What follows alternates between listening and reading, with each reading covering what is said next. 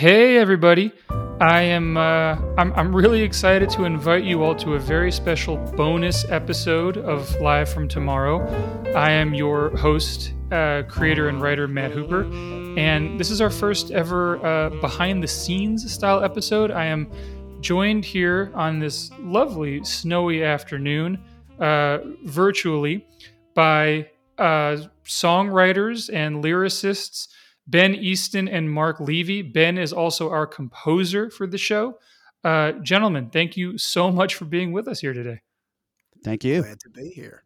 So, we're coming up on the five year, this February 14th, Valentine's Day, special day, of five year anniversary of working together through all iterations of Live from Tomorrow. Now, a lot of our listeners discovered us last season uh, this is our, we just wrapped our second season when we er, started the Live from Tomorrow podcast, but Live from Tomorrow was for years before that a live event. So, uh, how did we all connect all the way back when, and what was that experience like for for you guys five years ago this month? Matt, I think uh, if I'm remembering correctly, you and I first met what around 2014 at uh, a show for the band, the Academy Blues Project, of which Mark and I are both core members. Uh, so I think we met up at an Academy Blues Project show. And uh, if if I do recall as well, without tooting our own horn, you you you got to know the band and our music and became became a fan. So that that I believe was our first introduction, uh, kind of knowing us through what we were already kind of creating as our own our own independent entity here in New York. Does that ring true for you, Mark? Yeah, that that jives with my recollection of it. I think it was all uh, you know at a show on the Lower East Side when you know we first got put in touch, and the three of us just got to talking. And I I would say really in that first conversation, or maybe it was after the second show that you came to, Matt, we started talking about how, you know, you did this live show called Live from Tomorrow and how you were thinking about getting together a house band to join those live performances and kind of add a musical element to the show. So, needless to say, Ben and I, uh, our eyebrows went up and our, our ears perked up, and we said, hey, that seems like something we'd be into. Yeah, that that that that's my memory as well. And feel free to toot your own horn. Academy Blues Project is a great is a great band. I mean, you guys have a, a great sound um, for for uh, so many reasons. One of which is the diversity of the sound itself. You sound uh, like like many different uh, bands sometimes at your best, but you have a core wit and heart through all of your songs. Um, and I thought that was important to bring into a live show. But Mark, uh, you had a great line recently that was like, you didn't really know what the hell startups did or what an ecosystem was or what any of these terms meant back when you uh, first did the show. And I think for for a lot of our listeners who also struggle with that, what so it was exciting to be a house band, I get that, but like what about a show that tried to combine tech and comedy or I think as we were pitching it back then, sort of Saturday Night Live meets Shark Tank. I think that was still our log line um, or elevator pitch. What what what was appealing about that, given how sort of newly formed it was? We'd only ever done two live from tomorrow shows before you all joined for the for the third live show. Yeah, uh, I I think to a certain degree it was the excitement of having this baptism by fire and and just diving right in to write some music or at least provide musical background to the sketches and, and all the components of that live show. I mean, I, I don't think a lot of listeners to the, the current version of Live from Tomorrow in podcast form may realize, but early on those live shows, it wasn't just sketches and it wasn't just, um, you know, interviews. There were also, you know, uh, game show components to them sometimes. There were uh, these uh, pre recorded videos that we'd have to have the intro and outro music for and guest walk on music, things of that nature that nowadays in the podcast form we don't really have anymore. So looking at that hodgepodge of required music for the show, I think Ben and I were just up for the challenge and said, "Hey, you know, we're a pretty well rehearsed rock band that plays a lot of shows in that format, but we've never really taken on this house band role in anything. And, and that'll be a really good challenge for us. And frankly, you know, the subject matter in terms of learning about tech as we went along just kind of came naturally. It, it wasn't as much of a, a challenge to just be open minded and have our antenna up, so to speak. And, you know, over the last five years, I'd say we we've picked up a lot of uh, vocabulary that you've thrown at us and it hasn't phased us. Yeah, uh, beyond the practical sort of challenge and excitement of being a house band in any context, just uh, the four of us as a, as a rhythm section. Uh, that's myself, Mark Levy, Trevor Brown, and Jim Bloom. Those are the, the four members of ABP. Uh, yeah, we the yes the four. core four. We we also uh, just thought it would be a cool opportunity to sort of approach our songwriting in a different way. Uh, you know, we we write sort of songs in our own, you know, I guess I would say musical universe, kind of from from a rock perspective, but uh, to sort of take what was effectively a, a curriculum to us and sort of uh, feed it back to to folks in a, in a in a way that might be new or exciting felt like a felt like a novel experience to us. It's so weird because this has become such a personal thing for for me. Like I was saying the other day to someone, like if you told me in July 2015, uh, or or Dimitri Kavaros, sh- shout out to our great friend Dimitri who who co-created the meetup with me. Um, like, hey, in five and a half years, you'll still be doing some version of this thing. That would be weird. In the spring of 20, I'm trying to get my years right here. 2020 was so weird it threw all my years off. But in the spring, spring of 2017 was the first time we had an opportunity to work with a corporate sponsor. I left my job at Barclays shortly thereafter, and in July 2017 we had our very first sponsored live from tomorrow. It was sponsored by the good folks at IBM Blockchain, with whom I've subsequently had a many years long relationship. The show was called Blockchain for Business, and I think that showed did two things um, it was the first show we did at a real proper theater. Uh, three things if you include the fact that it was our first sponsored show. So it was our first sponsored show. It was the first show we did in a in a theater. We worked at Subculture. And it was also the first time of way too many that you guys had to write original songs about blockchain. So, so uh, what was your experience then? And and for me, that was a seismic shift in my own life and career because suddenly I was being paid to shape this variety show into something with a theme right around one idea. But what was it like for you? Because pre, you know previously we hadn't leaned as heavily on original songwriting. As i said we'd only been in co-working spaces not theaters. You know what, what was what was that journey like from from your perspective?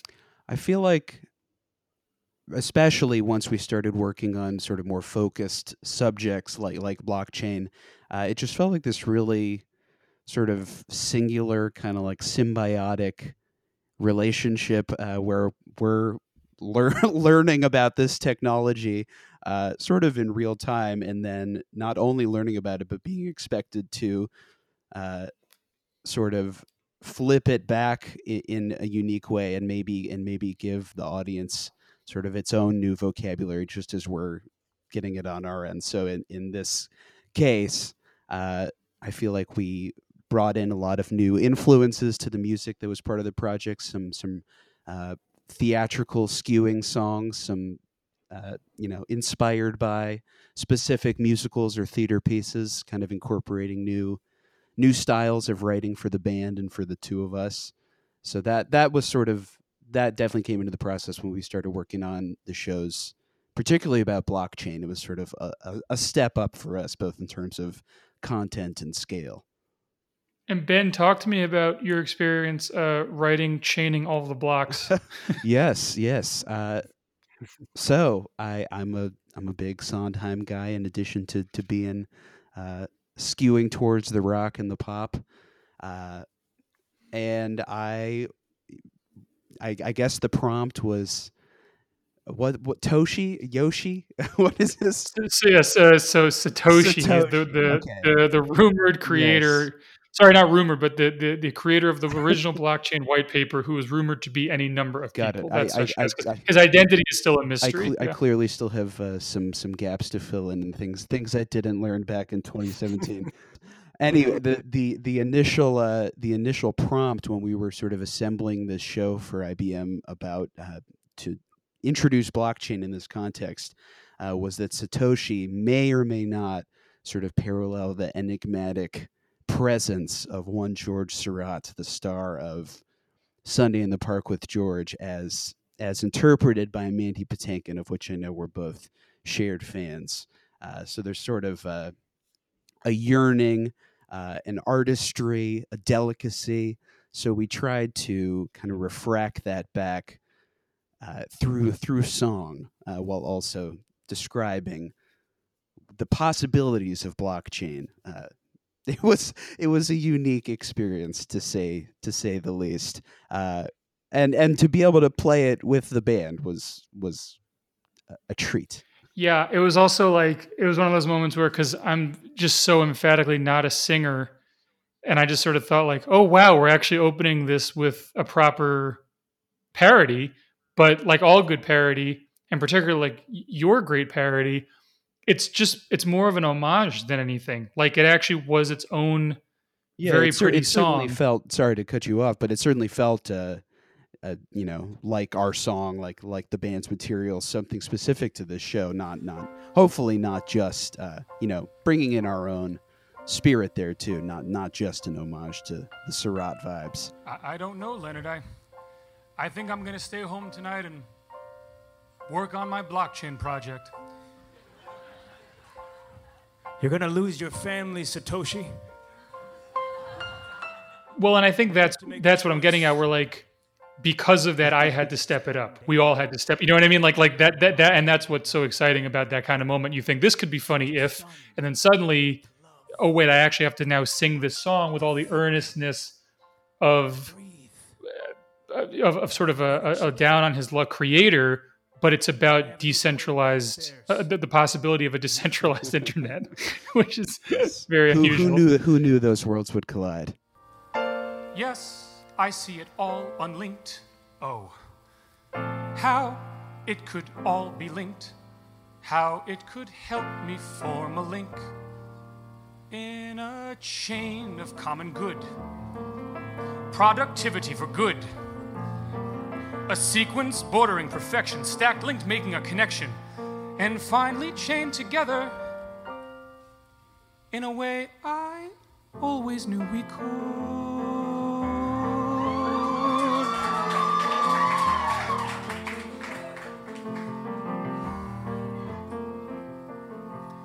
Chaining all the blocks. How you're poised to chain all the blocks. When the model is in disarray, you must disrupt and rebuild until you've chained all the blocks. So we're picking up more cast members, we're sort of moving on, and then I remember the moment when I keep giving the shout outs here. Maybe it's because I'm a, a creature of the early 2000s and I'm not yet aware that's not a cool expression anymore. Um, but the incredible and, and really brilliantly creative Mark Garbarini at IBM, with whom I worked on a number of, of projects, as I was as I was mentioning a moment ago, blockchain week and b- back when the world was still open and people could gather, blockchain week NYC was was a thing. It was it was a, a major. I'm trying to figure out what it might be like, sort of like a, almost like a Sundance Film Festival, or a, or like Fleet Week for for blockchain enthusiasts to to descend upon New York. And because we'd written such sort of wonky blockchain based comedy, uh, he had this idea. Mark, Mark kept saying, You guys are like vaudeville meets tech.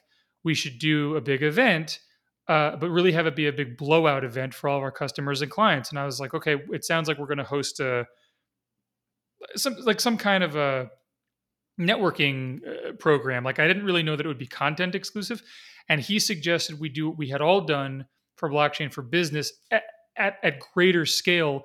And that yielded our biggest live show to date, which was Blockchain on Broadway, performed in May 2019 during Blockchain Week for hundreds of, of, of guests who came for basically a, a, full-on theatrical experience.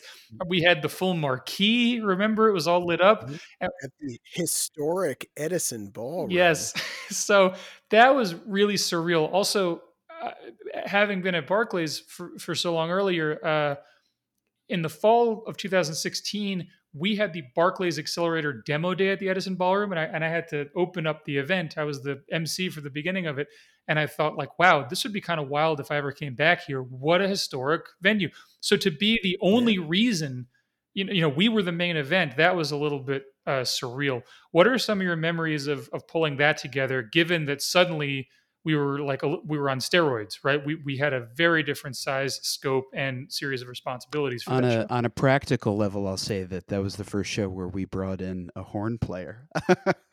uh, to to all to to, yeah, to beef up the band, true. yeah, the great Danny Dan Lipsitz on, on the sax and woodwinds to uh, to beef up the sound and give it that Broadway chamber orchestra vibe. Uh, I I do remember around that time I had actually through a documentary called Bathtubs Over Broadway, which I highly recommend, had kind of come upon this whole lineage, for lack of a better term, of industrial musicals. And it just sort of happened to parallel the time when we were making the content for this show.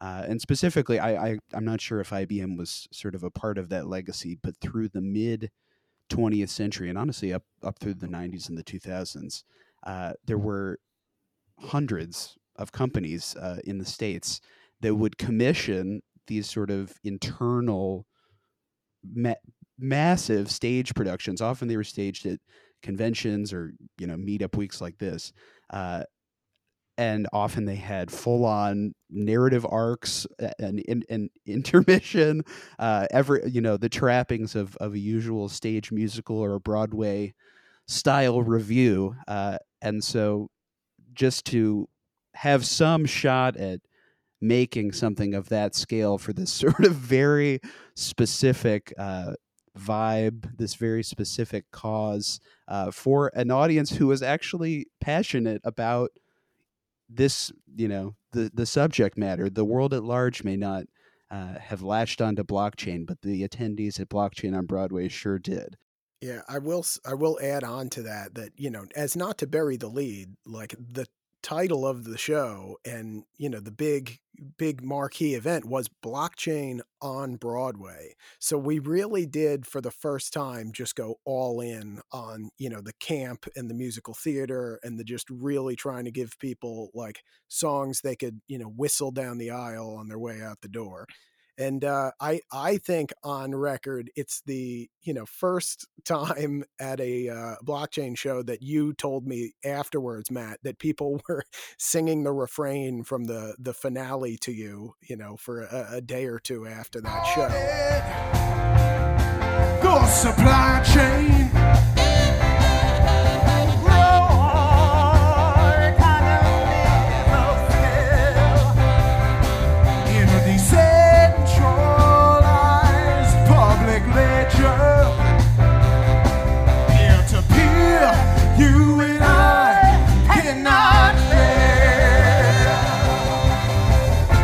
If you've heard this one before.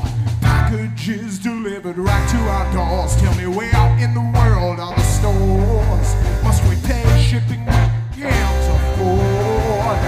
No, we can strive to do more.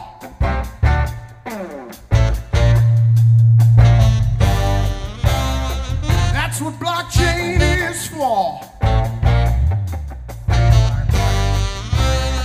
And that that show especially those two blockchain shows actually were all about kind of making it a little more accessible. Uh, i remember a lot of the songs you know we were the ones writing them and in a lot of ways we could only synthesize so much from a technical side of the subject matter. We really tried to make it as, as you know just uh, entry level as possible honestly, I would say, you know, the most important takeaway for the Blockchain on Broadway show, at least from my perspective, is that it really assembled all of the final pieces that would then send us off into the podcast realm. We had the bulk of the cast. We were writing musical theater style, you know, numbers within a story arc that, uh, you know, had a beginning, a middle, and an end. And on top of it, we kind of realized that, hey, you know, this is something that people can actually engage in on more than just a eh, you know this is a corporate event and i'm coming in i'm sitting down i'm watching the show and then i'm leaving and never thinking about it again. It seemed like it was leaving more of an impression than that would suggest. And i think you know from my perspective as an outsider who's not in the tech world i just can't imagine that any other tech event looked quite like that blockchain on Broadway one. You know, no matter where you go, that was a pretty singular event. And I think that's kind of what launched us into the more long form discussions about the um, the podcast and when we you know started entering that realm how we were going to translate this live show into something that harnessed the best of that the story arc the musical theater reference and uh, and vocabulary used. Live from tomorrow, we'll be back after a short break. But this idea that we could tell a story through song with act breaks and musical transitions did feel fun and also felt like a way to kind of graduate uh, the form. You know, we'd spend all this time building an audience live. How do we graduate that into something scalable? And audio not just because of you know it's obviously easier to record something that's audio only than get all the visuals too. Um we also just felt like a natural extension of that you know this sort of bingeable two act uh quasi radio play. And and that became of course season one of the live from tomorrow podcast. I will say i will say real quick though that even though in form this this season for season one of the podcast felt uh, you know, as as true to a, a musical with a capital M form uh, as we'd ever, as close to that as we'd ever gotten.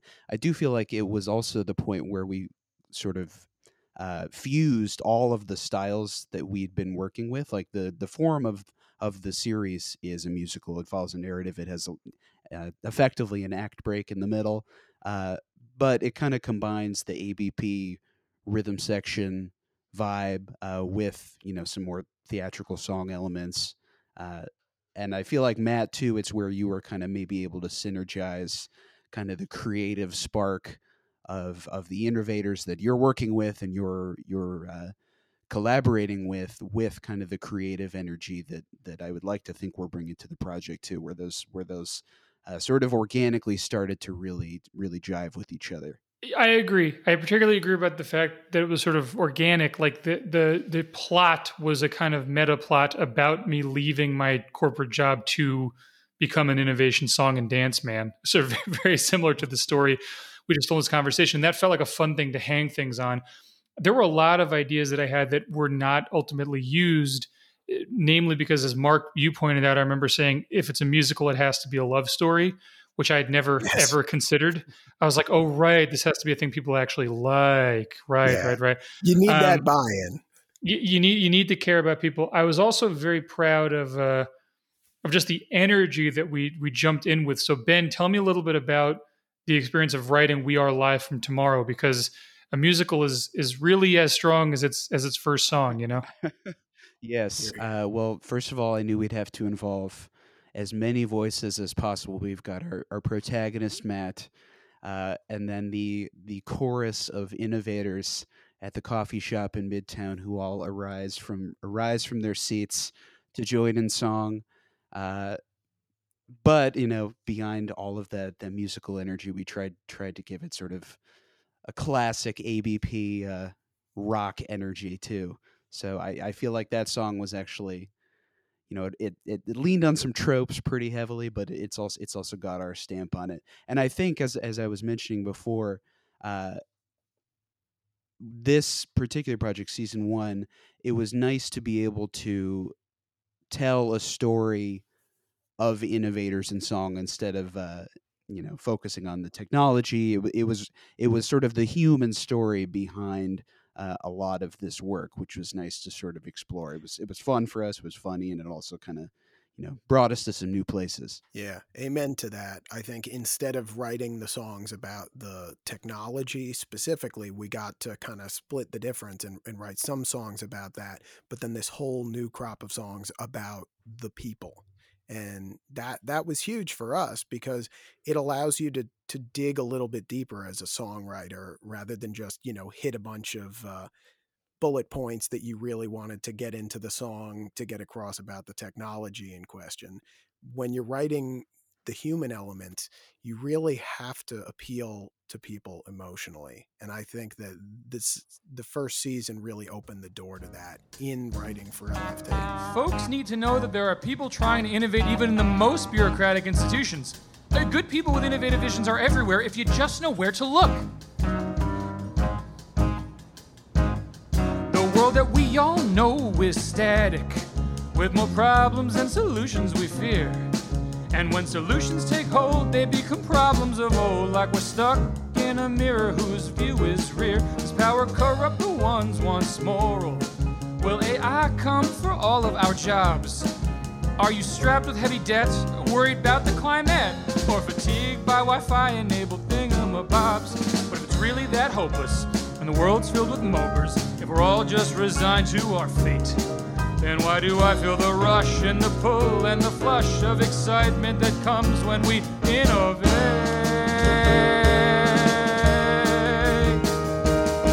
We are live from tomorrow and we're sending forth a missive for today.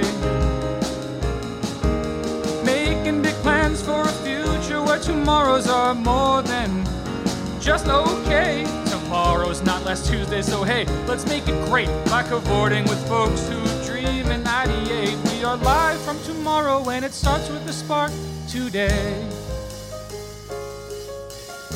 Where Dorothy is a screenwriter, Jimmy here also works at an investment bank, just like I used to. My name is Peter. Tomato, potato.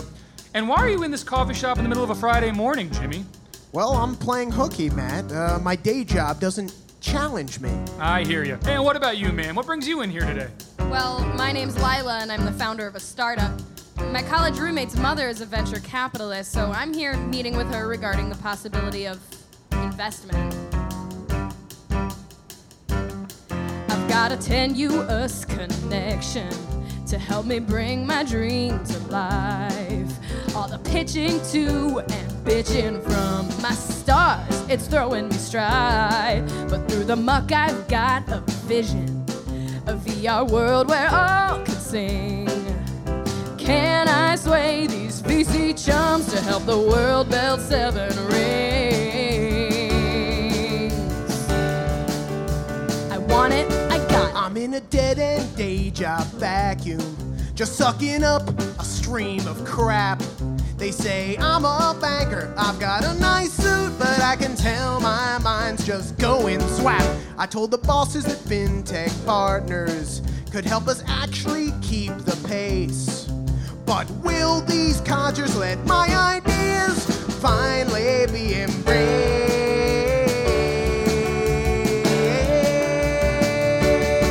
We are from tomorrow and we're sending out a message to our friends. Today's the day to carpe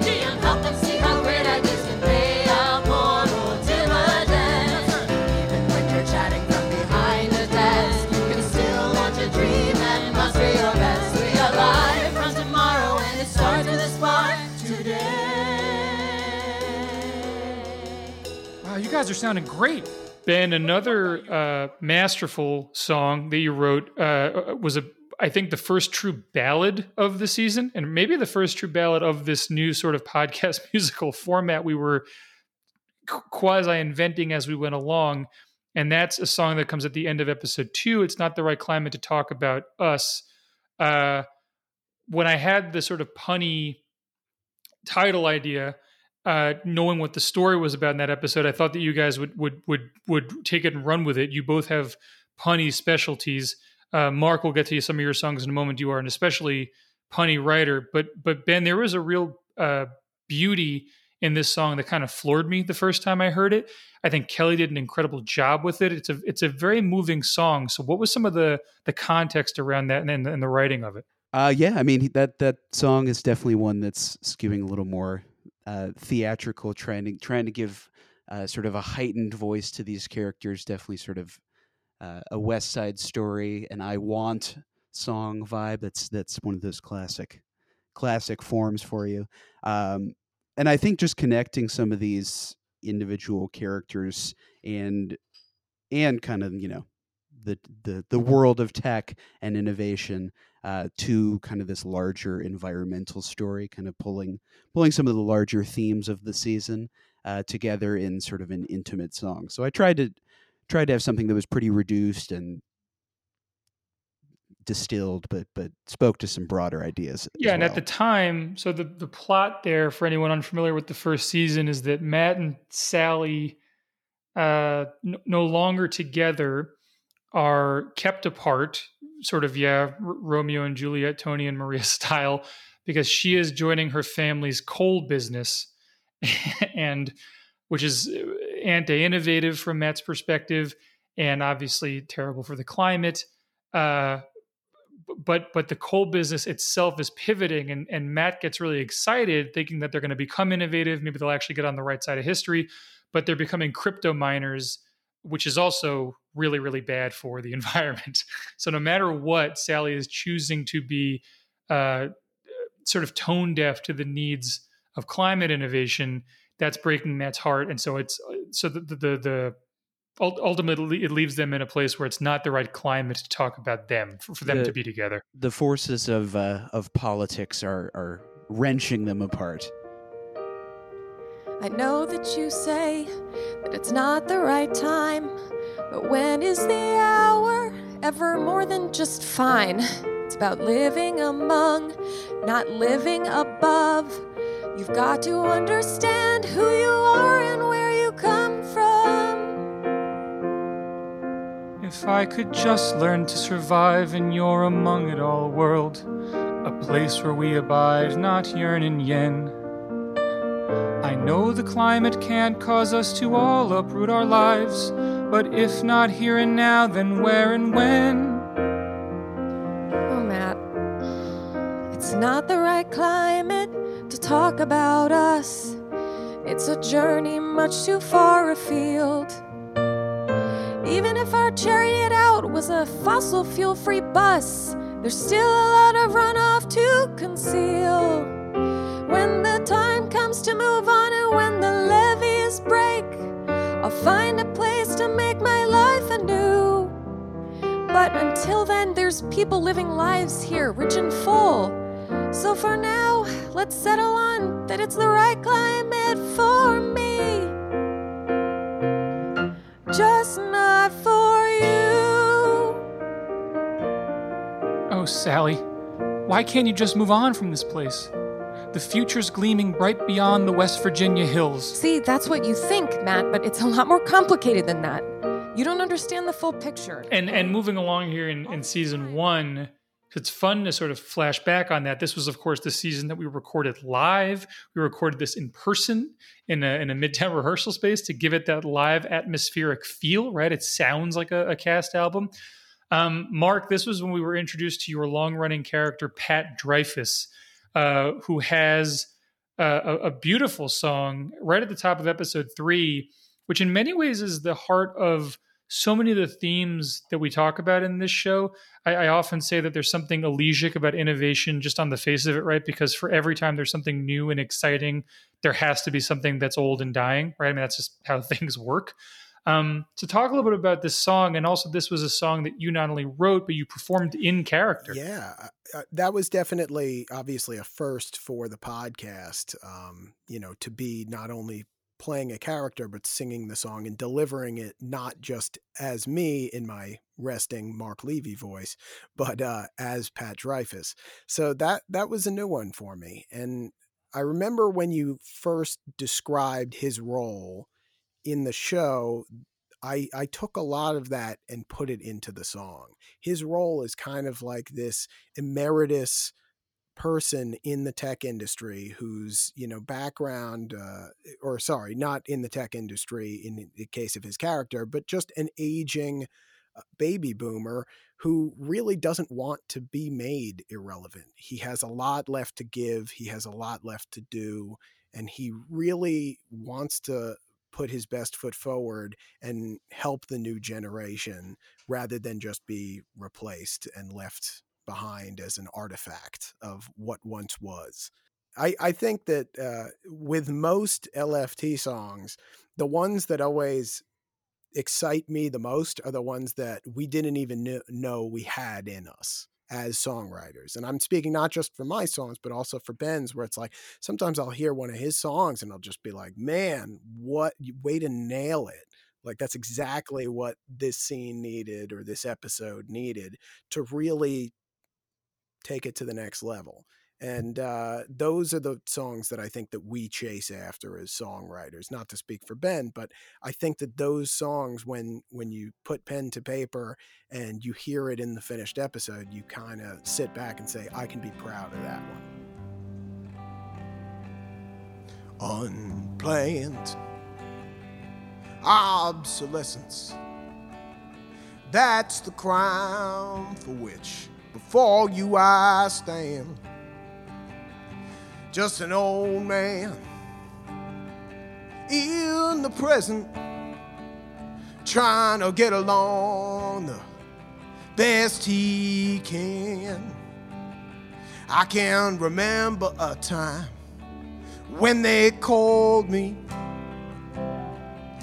a wunderkind and life of the party. I used to be the man. Mm, they sent to close the deal. Back when business was done face to face and not over email. Those were boom times, baby booms. Loads were light, oh, yeah, I was too. Transistor radios and vacuum only three TV stations, but we sure walked on the moon.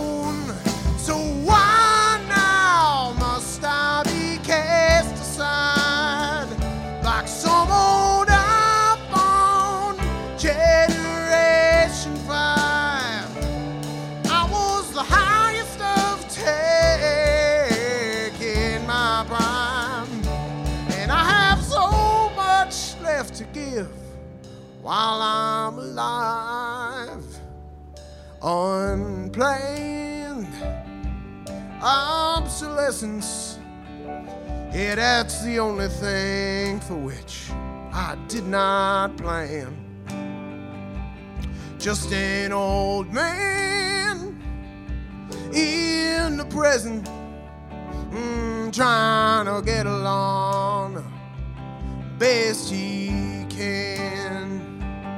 I have tried to find work with the big tech companies, but it seems no use for a dinosaur like me, a titan of industry, reduced to a sad clown.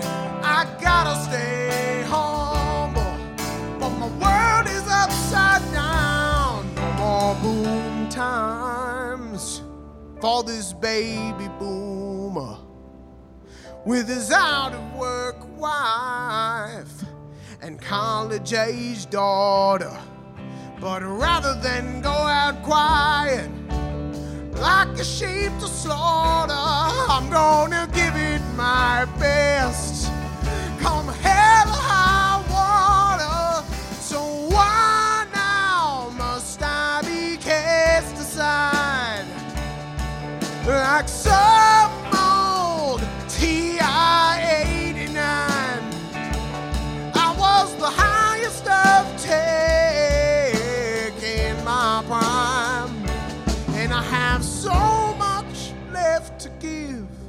While I'm alive.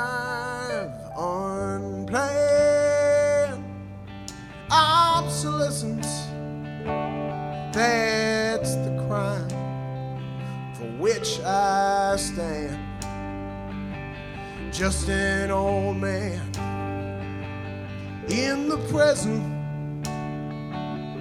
trying to get along the best I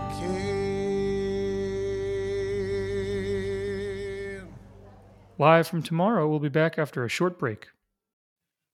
Now, speaking of things we're proud of uh, and, and that sort of keep challenging us, we had a big challenge ahead of us going into the second season of the podcast, namely because uh, there, there there was no evidence that we'd necessarily have a second season when we made the first season. Right, it was a complete story, and it was and we have this wonderful relationship with the the Podglomerate, uh, who, who became our distributor and it was like, oh, if we have an audience, which we now do, and we've built something, which we have, and we're proud of it, which we are, why don't you do more?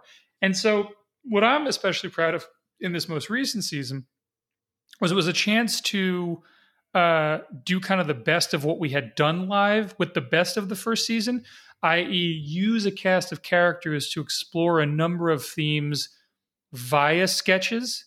And so the music had a different role this season but but in many ways just as important, if not more important. What was Ben? I'll start with you. What were some of your memories of? At this point, it's just a few months ago, kicking around the way we would approach the songs for season two. Yeah, for sure. Uh, I I mentioned earlier, season one was sort of the the place where we fused a lot of the styles. I feel that season two, this last season, was where we were able to really effectively fuse formats, and that includes uh, yeah the the the role of music so it was it it we had some moments where the song would serve the narrative of a given sketch uh, but we also talked a lot about having uh, a true band voice kind of come back in, in the same way that we would author or produce our own records uh, we wanted to kind of have the music uh, comment in the moment but also comment about larger ideas almost as an omniscient uh, an omniscient narrator, sort of paralleling your voice in the story, Matt, as host and as as a character in the show as well. Uh, so initially, our our big reference point there was Simon and Garfunkel in The Graduate, sort of. Uh, I don't want to say resigned, but but kind of like a, a, a cultural commentary uh, on on the world we're inhabiting, both fictional and of of this very strange present moment. So there was a lot of talk about kind of capturing uh, the narrative energy, but also kind of this this spirit. Uh, then we tried to incorporate all of that into the music. Yeah, and even writing with that understanding, you know, just to give uh, listeners an idea of the workflow. Whereas for the entire first season, you know, that was a marathon couple of days in a midtown you know rehearsal studio recording studio to get you know that cast album of all the songs and all of the dialogue for the first season together.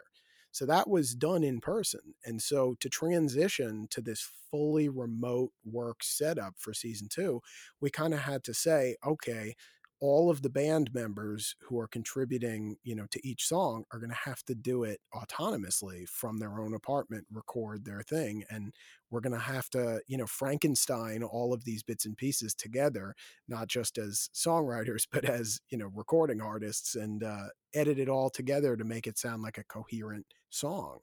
So it was definitely uh, an adjustment, and I think that you know between Ben and I just saying, "Hey, you know, we we can get ahead of the curve here. Here's what we're going to need in order to facilitate that." And uh, you're, you know, uh, always Matt, just uh, in terms of always making sure we have all the tools we need to be creative and to, uh, you know, uh, put our best foot forward that way.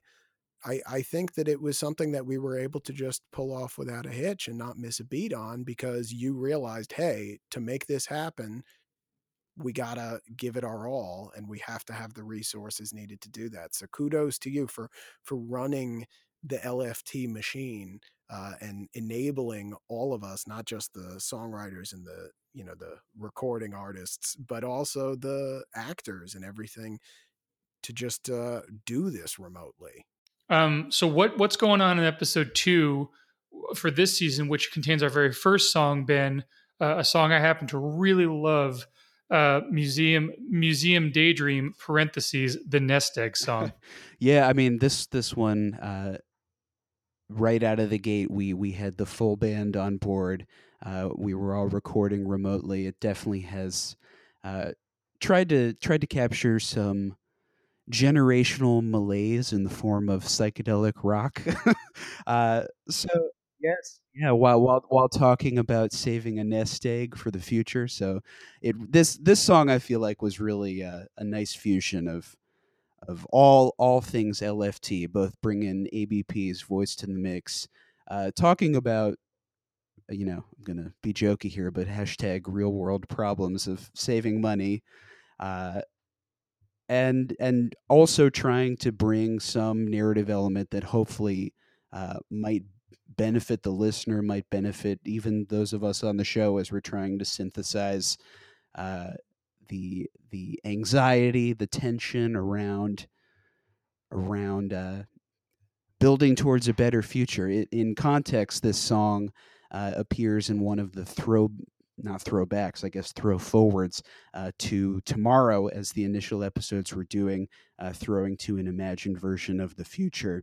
And we are in, correct me if I'm wrong with the title here, the Hall of the, Anxiety. the, the Museum of American Anxiety. The Museum of American Anxiety. So the uh, the exhibitions that Matt and Moana and My children in the future are named Moana and Duchovny. Yes, so the so the whole gang is roaming through the the uh, Museum of American Anxiety, and what what a strange setup. So uh, right out of the right out right out of sorry to be frank, but just right out of the gate, I wanted to try to give a, a musical moment to kind of match that zany energy, but also hopefully get to the heart, uh, however obtusely of of something hopefully true or resonant for for folks listening. For sure, and I think uh, for for anyone curious who hasn't had a chance to go back and listen to this episode of this season, uh, you're also going to hear a little bit of my voice because it's uh, it's this was a, a fun thing we started to do this season also, which was intercut the narrative into the song. Right, so I'm panicking about the fact that I haven't really built a nest egg for my children. I, I still have anxiety, but the whole the whole idea of the Museum of American Anxiety is that in the future there is no more anxiety. Everyone's anxiety has, has been uploaded to the cloud, and I am anxious. I still have it. I'm very uh, 2020s in that way, a real sore thumb in the 2030s. Uh, and and part of the panic is is experienced in this museum, right? What kind of better life can I can I leave for my children? So this is a museum daydream.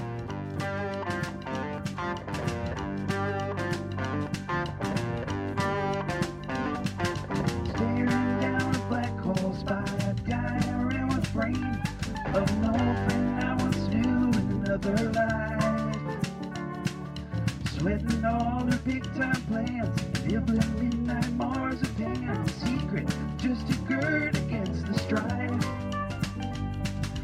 Way back when she barely seen sunshine through the rain, that alone leaves something sweet to see her through. What could she do? Try to build a little nest gonna leave a trail of breadcrumbs.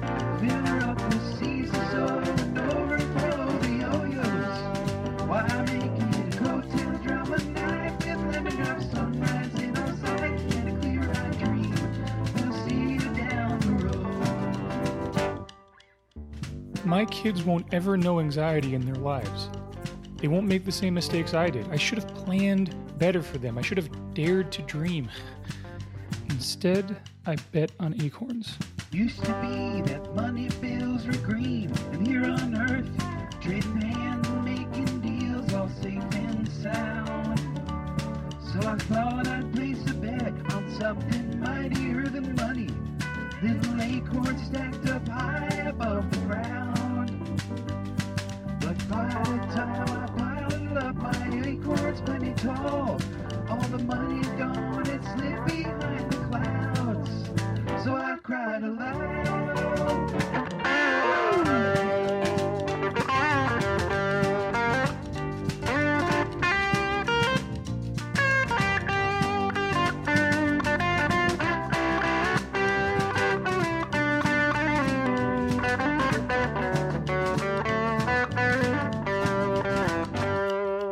This song is called "To the Sky." This is our other great uh, Christmas moment and our only great Christmas podcast episode. Mark, what was some of your thinking behind writing this song?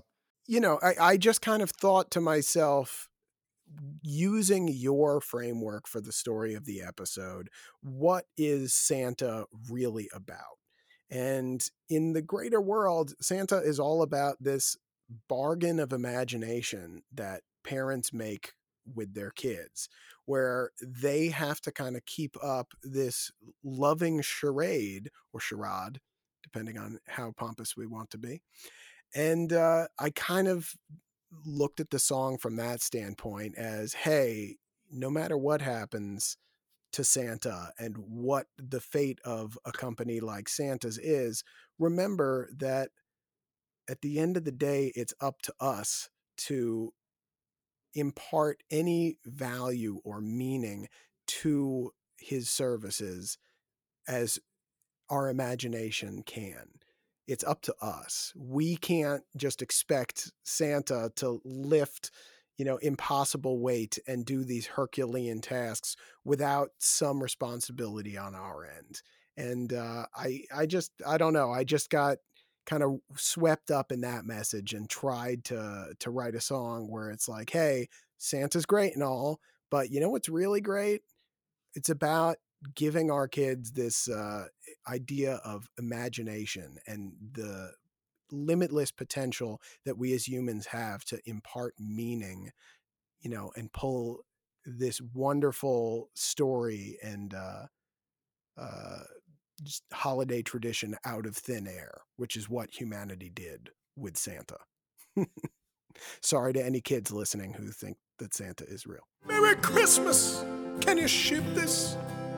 Halfway around the world to a desolate land where there's children don't have to be Christian. Please, Mr. Saint Nick, tell us you can. I'm still the father of Christmas each year, despite growing distance. Now tis the night before, and keeping score, the North Pole outpaces every star. Not a present lost in the permafrost, as elves whiz widely by their jolly own boss. For each girl and boy with eyes alight, I shall not go quiet into this good night. Because you can't buy magic you must believe. So to all the parents with tricks up their sleeves keep the wonder and the joy alive and help old santa take to the sky.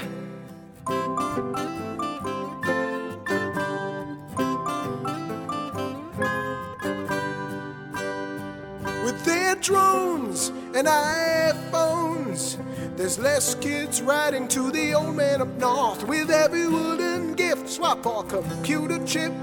Rudolph's light strays farther off course. I see wish lists for gone for shopping carts.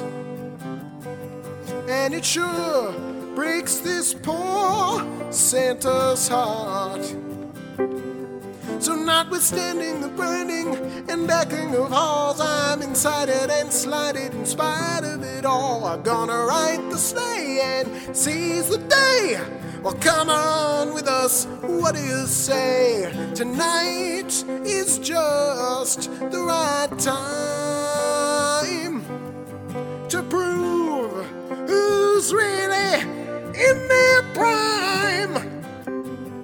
Because you can't buy magic, you must believe. So, to all the parents with tricks up their sleeves, keep the wonder and the joy alive and help old Santa take to the sky.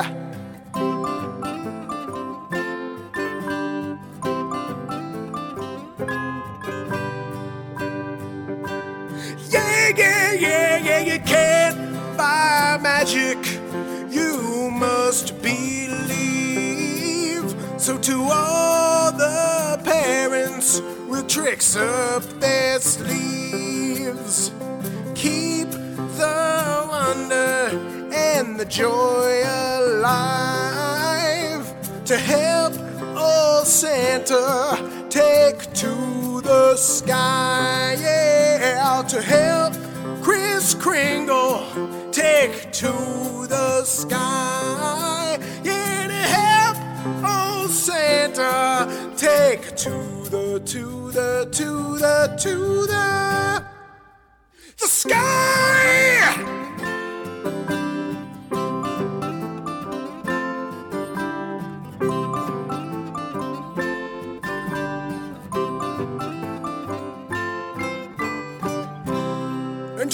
All, a good night.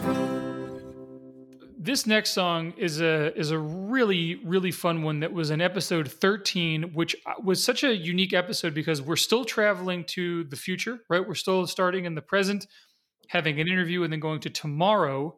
Uh, and in this episode, I had the idea for the tomorrow sketch first, and it was that we visit a uh, but the, the joke is it's called a stable genius bar uh, and and it's a store where you can essentially shop for facts on your fact sheet right? A digital sort of tablet uh, device.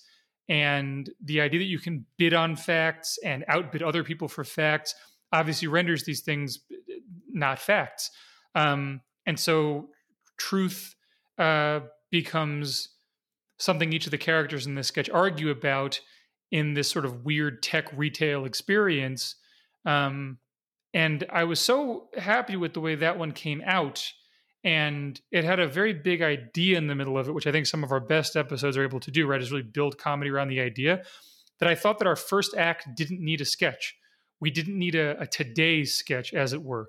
And so instead, we have this really fantastic song about the importance of education that you actually know some doggone facts and uh, and our guest was a, an innovation executive uh, at mcgraw hill so he stressed the importance of, of knowing facts and and how without guided learning we'd be factless ben talk to us a little bit about the writing of hey school teacher Yeah, sure thing. Uh, just from a creative standpoint, at that point, uh, we were still in the thick of sort of uh, the chaos that was early January in in the states, uh, politically speaking. So I I was sort of wanting to write a song just from a personal standpoint uh, that so sort of felt hopeful, optimistic, maybe inspiring, in, in spite of all that's going on uh, with with the COVID crisis and and the political mayhem. Uh, so I was coming at the episode sort of from that vantage point, uh, just trying to find a song that could kind of give voice to a single story of of a younger person, and, and maybe trying to find some hope in the mix of in the mix of all of this, uh, you know, misinf- disinformation, misinformation, which I know we addressed earlier in the season. Uh, so I tried to. I'm I'm a big Jim Croce fan for anyone out there, so I tried to really kind of kind of pull from his spirit for that particular song. One, two, three, four.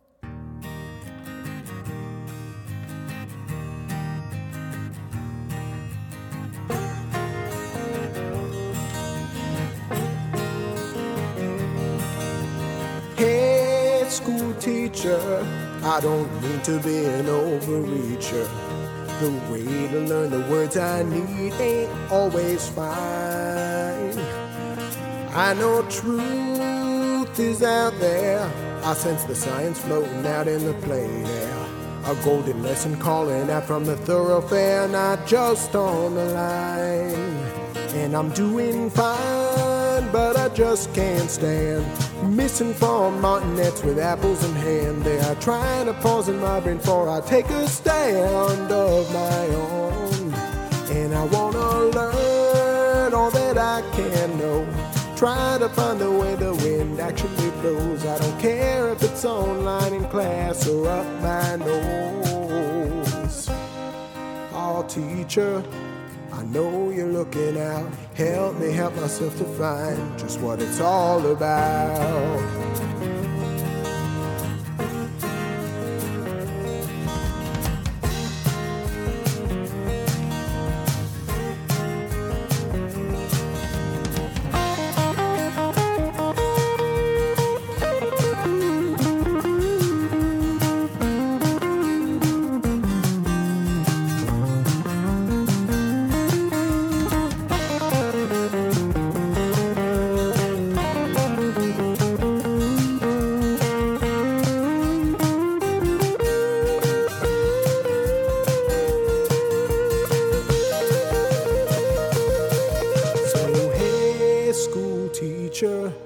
Online lessons have some rock and roll features. My curiosity's a mythical creature taking flight. Oh, so high. And I'm doing fine, cause I know better than you told me be discerning. I'm a learned leading man. It's the future of the classroom, and I've got a plan of my own. Well, we got the facts, and we're voting yes. Teachers lead the quest into a factual treasure chest, and all that wealth and knowledge we can finally divest from alternative facts online. Our teacher, start us on the way, and we'll be just fine.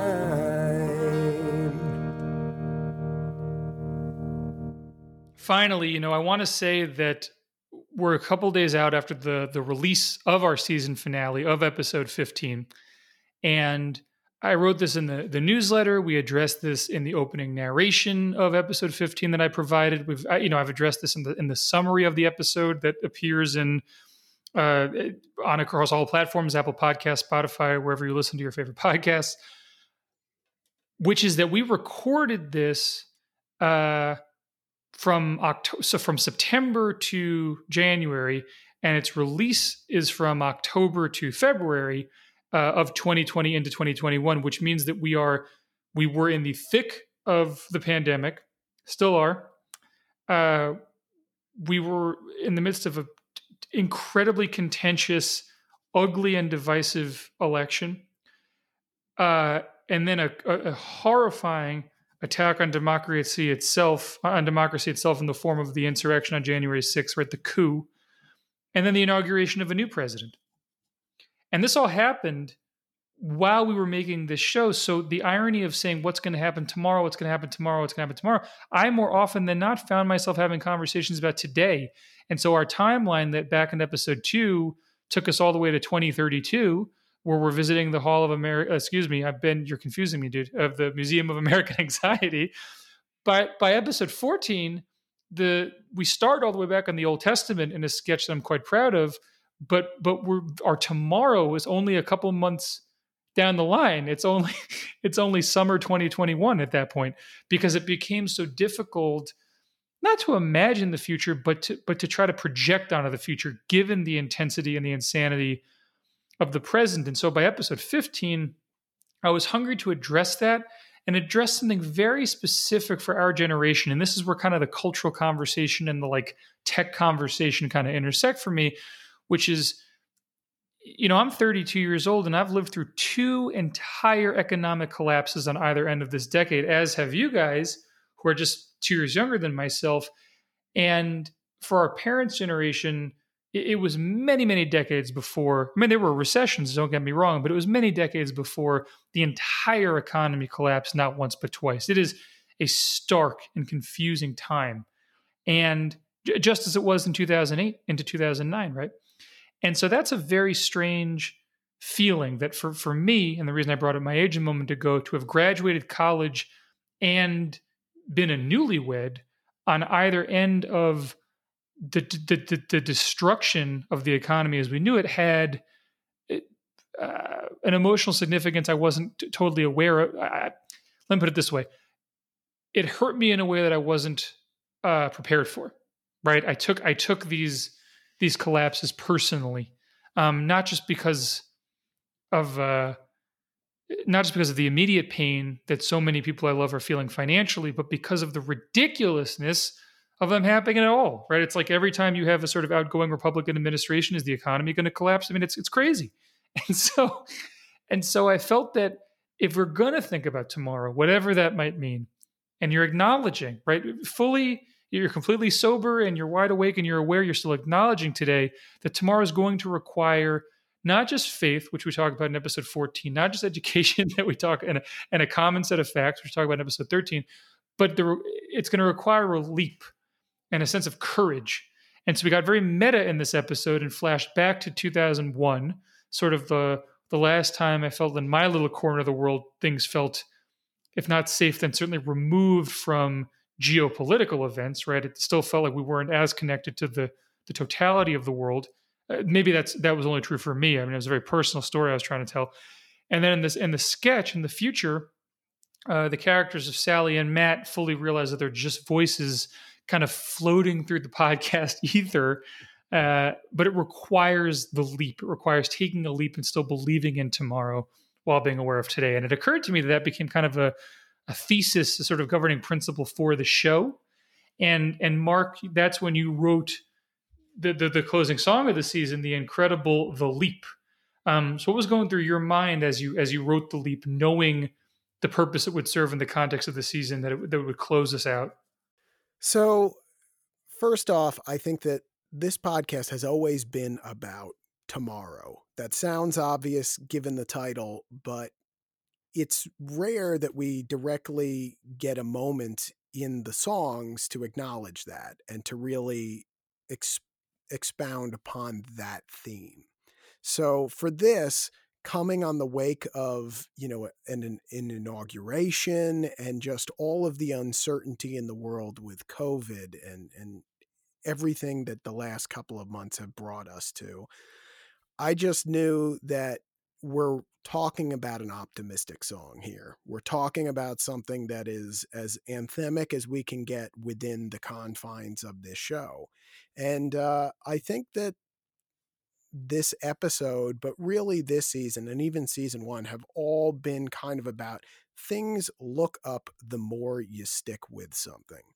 The more you keep at it, whether it be, you know, Matt's transition in, in his career in season one, or just our gradual uh, adoption of the benefits of technology in our lives in the second season, the the mantra of the show is hey you have to stick with things and you have to be ready to take that first step forward and so the leap was really just an extension of that. I tried to write it from the perspective of all of us, not just as members within this podcast's universe, but also just as people going through trying to, you know, survive 2021, you know, the same way that we survived 2020.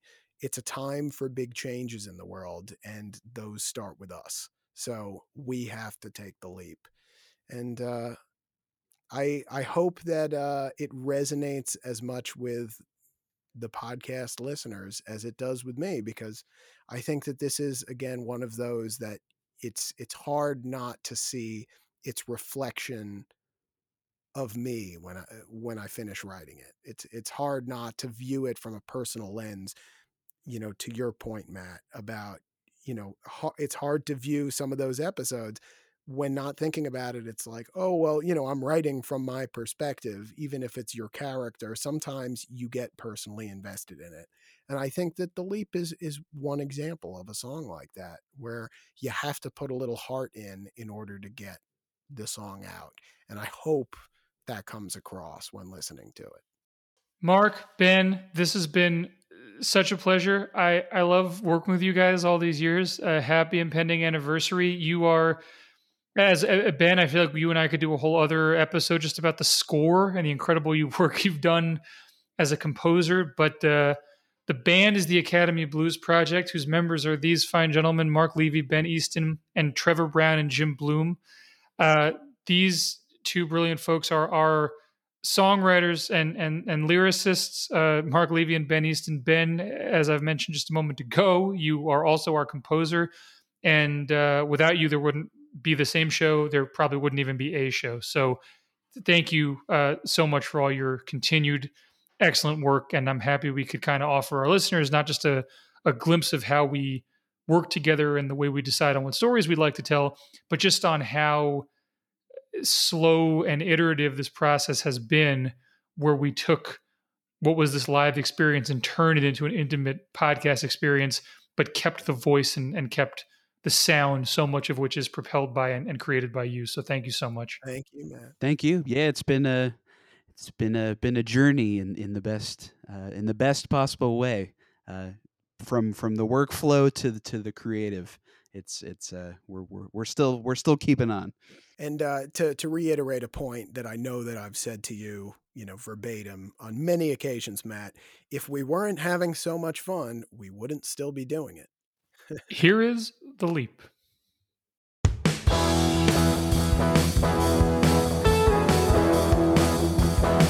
I've been too complacent for far too long. I've been biding time all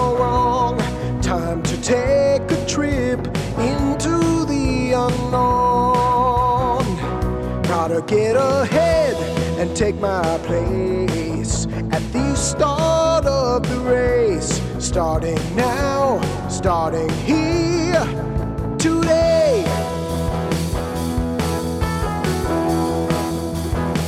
I won't be impatient as the days tick on. Cause by then I'll be gone. I have no fear that I could be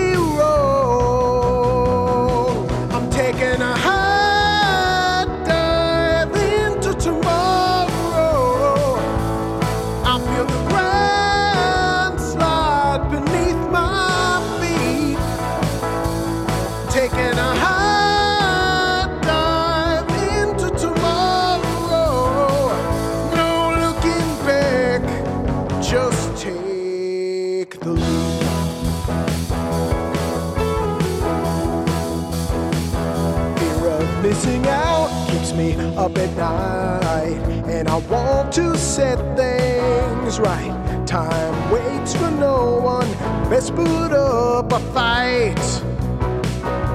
Begin today, tomorrow's tasks. Take a chance is all I ask. No zip cord, no parachute to save my life.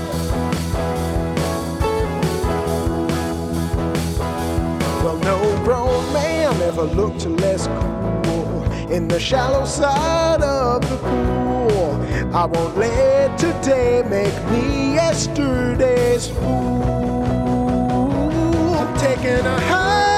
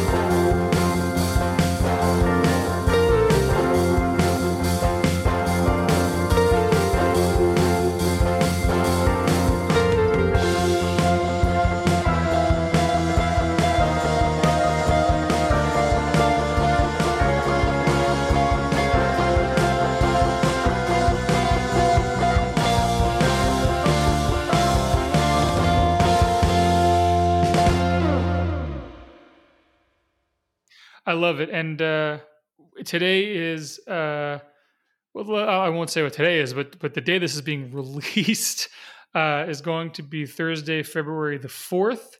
What is happening shortly thereafter for all of our listeners who are who are on their their apps right now and are hungry for new music what do you have to tell them All right. Well, ladies and gentlemen of the podcast listening audience, we, the Academy Blues Project, are releasing our first full length studio album on Friday, the 5th of February. So if you are interested in our music and have enjoyed any of the music you've heard in seasons one and two of Live from Tomorrow, then by all means, uh, we invite you to check it out. It's uh, available on all of your favorite listening platforms. So you could find it probably immediately after you listen to this podcast, whether it be through Spotify or Apple Music, what have you.